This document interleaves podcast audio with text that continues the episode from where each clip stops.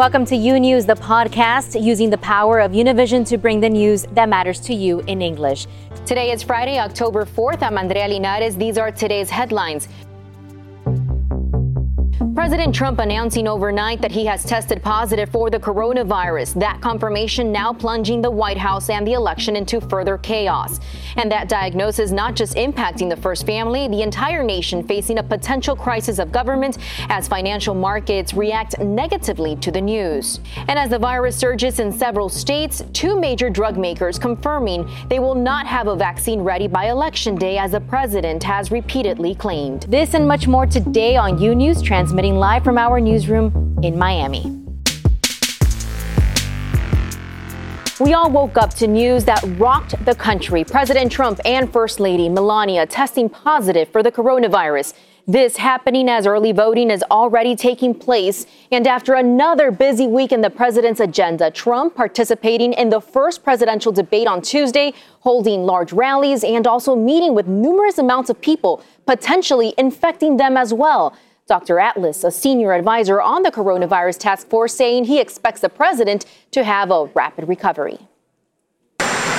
Overnight, a worst case scenario for the White House. A little before 1 a.m., President Trump tweeted, Tonight, the First Lady and I tested positive for COVID 19. We will begin our quarantine and recovery process immediately. We will get through this together.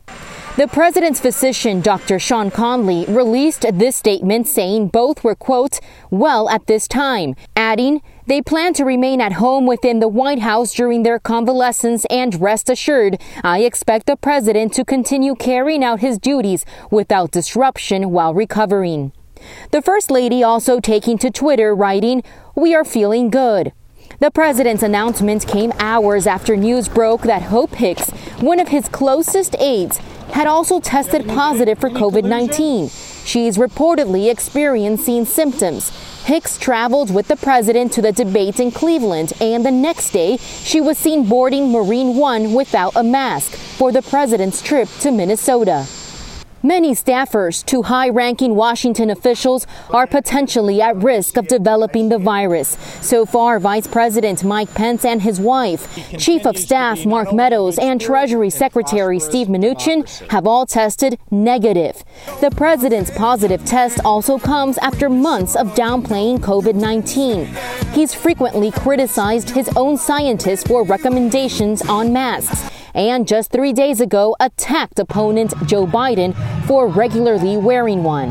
I don't have to, I don't wear masks like him. Every time you see him, he's got a mask. He could be speaking 200 feet away from it. He shows up with the biggest mask I've ever seen. When it comes to wearing a mask, he says he just doesn't want to do it. Oh, I just don't want to wear one myself. It's a recommendation. They recommend it. News that the world's most powerful man was infected with COVID 19 drew instant reactions of shock, sympathy, and undisguised glee. Several world leaders wishing the president and first lady a speedy recovery. This developing story is already impacting the president's campaign. A rally in Sanford, Florida, that was to be held tonight had to be canceled. According to the New York Times, the president is experiencing some minor symptoms. Some say he was lethargic at a fundraiser event in New Jersey Thursday night. Meanwhile, Vanity Fair is reporting that the president has a cough and fever. Meanwhile, on Wall Street, news of the first couple contracting the coronavirus sent stock market futures tumbling. Dow futures fell more than 400 points this morning. Nasdaq and S&P 500 futures also dropped around 2%. Stock futures first began falling on Thursday after top Trump aide Hope Hicks tested positive for the virus. And now let's go to Edwin Pitti from Washington, D.C. with more late breaking developments. Edwin, what do you have for us? Yeah, that's right. Chief of Staff Mark Meadows confirmed this morning the president is in good spirits. They had a phone conversation in which the president was lively and engaged, but Meadows was pressed on the timing of when the White House learned that Hope Hicks tested positive and conceded that people knew of her diagnosis before getting on board with the president and staff to a New Jersey fundraiser last night, raising questions on why the trip proceeded. This is what Meadows had to say. I'm not going to get into the tick-tock. I can tell you, in terms of Hope, Hope Hicks, uh, we uh, discovered that uh, right as uh, the uh, Marine One was taking off yesterday. We actually pulled pulled some of the people that had been traveling in in close contact. The reason why it was reported out, and just frankly, is that we had already started the contact tracing just prior to that uh, event.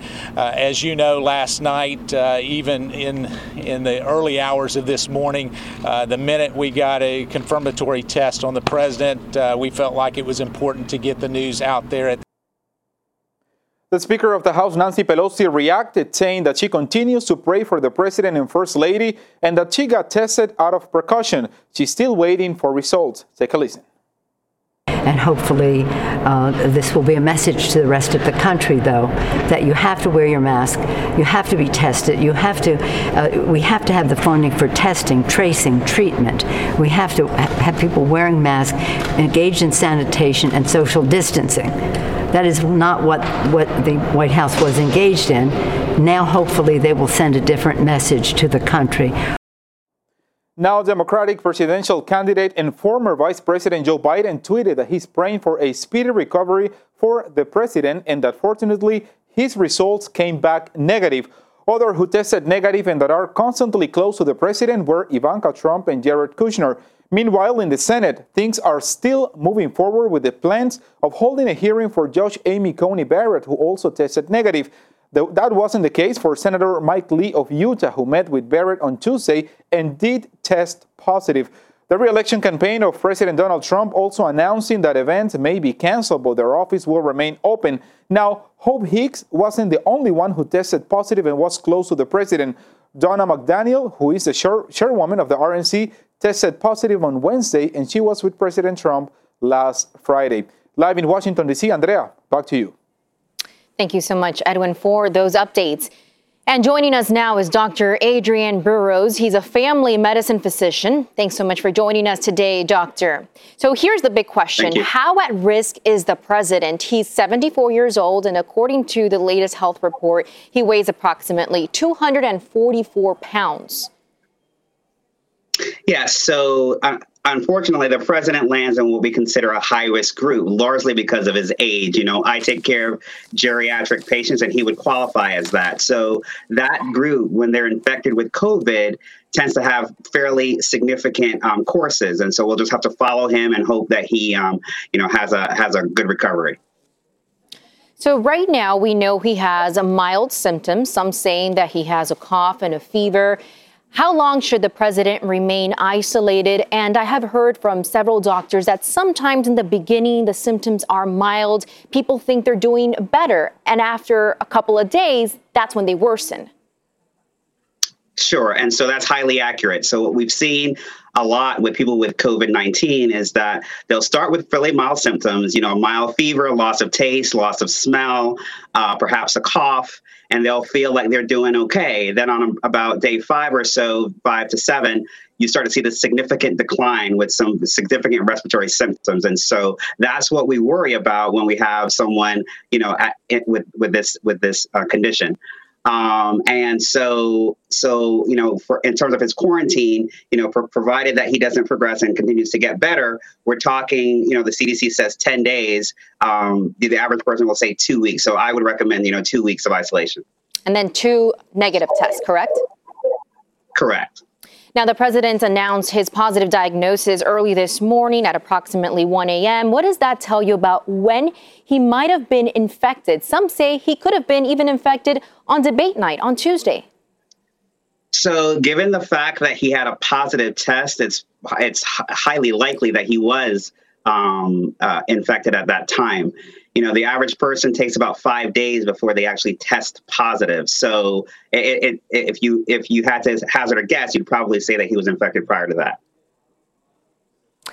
now, let's go ahead and also talk about the importance of wearing masks. Are they meant to prevent people from spreading the virus or to protect people from actually catching the virus? So it's a little bit of both. So when you put your mask on, you're actually protecting your neighbor, the people around you, from from contacting the virus from you. And again, you know the the the administration has has been um, not as diligent as they needed to be in terms of prom- promoting mask wearing. You know, anyone who watched the debate watched the president mock um, uh, uh, Vice President Biden for wearing a mask all the time. The, like I like I've said many times, people wearing the masks are the good guys. This is a it's not going to stop you necessarily from catching the virus, but it lowers your risk, and that's what we're trying to do: lower your risk of, of acquiring the virus or transmitting the virus to somebody else. And I also believe that the president's positive diagnosis will send a message of a wake up to the rest of the country to realize how important it is to wear your mask. Thanks so much for your time, Dr. Adrian Burrows, family physician in Florida. Thank you so much. Meanwhile, more than half the states in this country are seeing COVID 19 numbers move in the wrong direction. The country is surpassing now 207,000 deaths. Lorraine Cáceres has a look at the pandemic and where we stand. Deaths mounting and cases growing. More than half of the country seeing COVID 19 numbers moving in the wrong direction. In New York, authorities working to maintain the infection rate low, battling hotspots in at least 20 zip codes. There are increases uh, primarily in Brooklyn a cluster today can become community spread tomorrow. Nebraska reporting its highest number of cases since May. Missouri hitting a record day of COVID related hospitalizations again. And Wisconsin now reporting record high COVID deaths. This is a grave, stark reminder for all of us in our state that COVID 19 isn't over. Experts warning facing the flu season in the middle of a pandemic could be catastrophic. The flu season uh, is a bit like um, almost like the hurricane season. Having two respiratory viruses hit us at the same time, like two hurricanes hitting us at the same time, is a big deal. This says the head of Pfizer, one of the companies developing a vaccine, writing in an internal memo that he can't predict when or if a vaccine will be approved. This after Moderna reported their vaccine, if approved, wouldn't be available until next spring. Meanwhile, in Washington, as the economy struggles, the House passing a $2.2 trillion relief bill without reaching a bipartisan agreement. Legislation that was not negotiated will be dead on arrival in the Senate. If the Senate doesn't like it, have them pass a bill.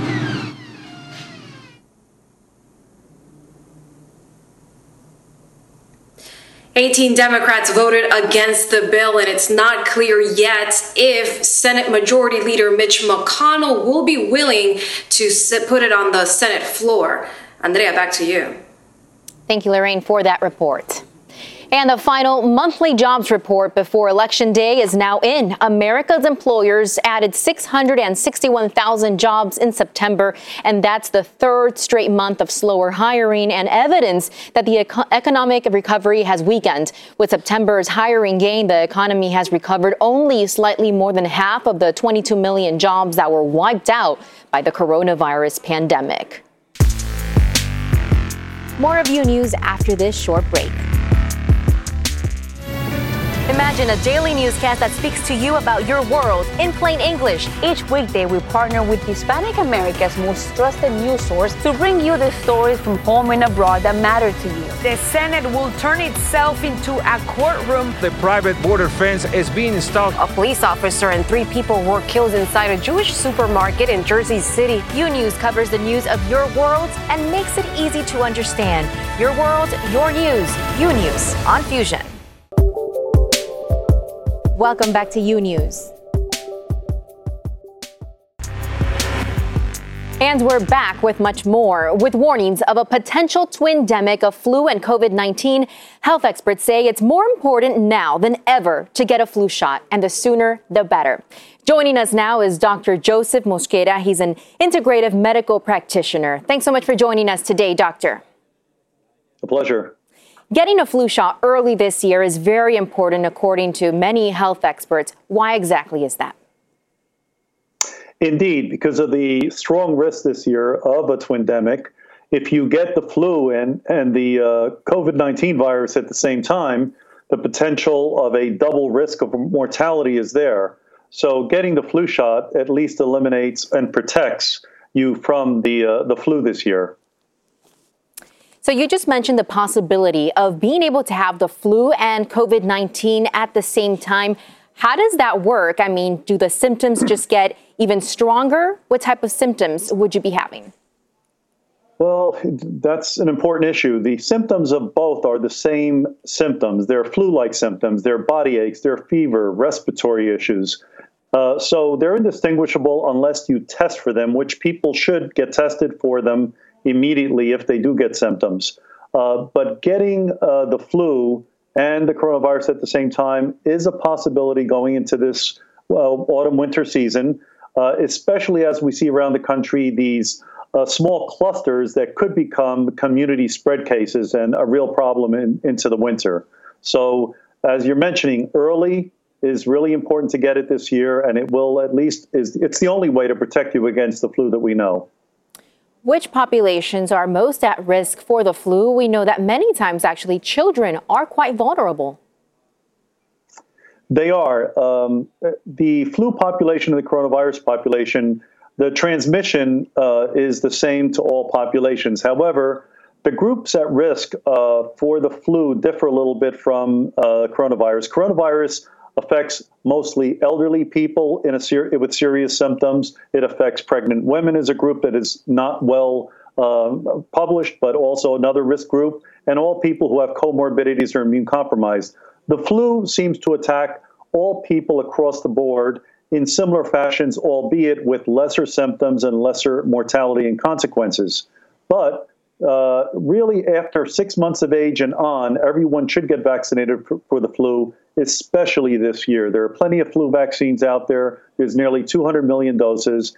And I know certain groups have always been reserved to get the flu shot, but certainly this year they should and must consider it.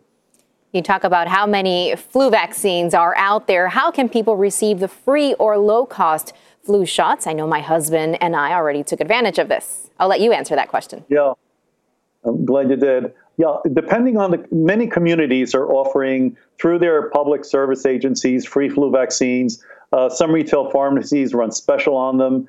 If people go on cdc.gov, the CDC site, there's a locator there where vaccines are available in your area and some at lower or no cost. Uh, you can also go on rxsaver.com, which is a site where you can get discounts and coupons on drugs should you need to take medications for the flu or coronavirus. You can save up to 85% on your prescriptions. So these are a couple of sites that I, I think are important go to sites if you're looking to save money. Very useful information in a nutshell for our viewers. Go get your flu shot. Thanks so much for your time, Dr. Absolutely. Mosquera, physician in Newark, New Jersey. Take care. You're welcome. Thank you. In other news, Amazon has revealed that nearly 20,000 of its frontline employees at both Amazon and Whole Foods have tested positive or been presumed positive for the coronavirus. The e commerce giant says it analyzed data on its 1.3 million employees from March 1st to September 19th. Amazon also compared its case rates to the general public. Amazon says it has taken steps to prevent the spread of the virus among its workers. And as the coronavirus continues crippling certain sectors of our economy, mass layoffs likely underway for the country's largest air carriers. Pedro Rojas takes a closer look at how many will be impacted.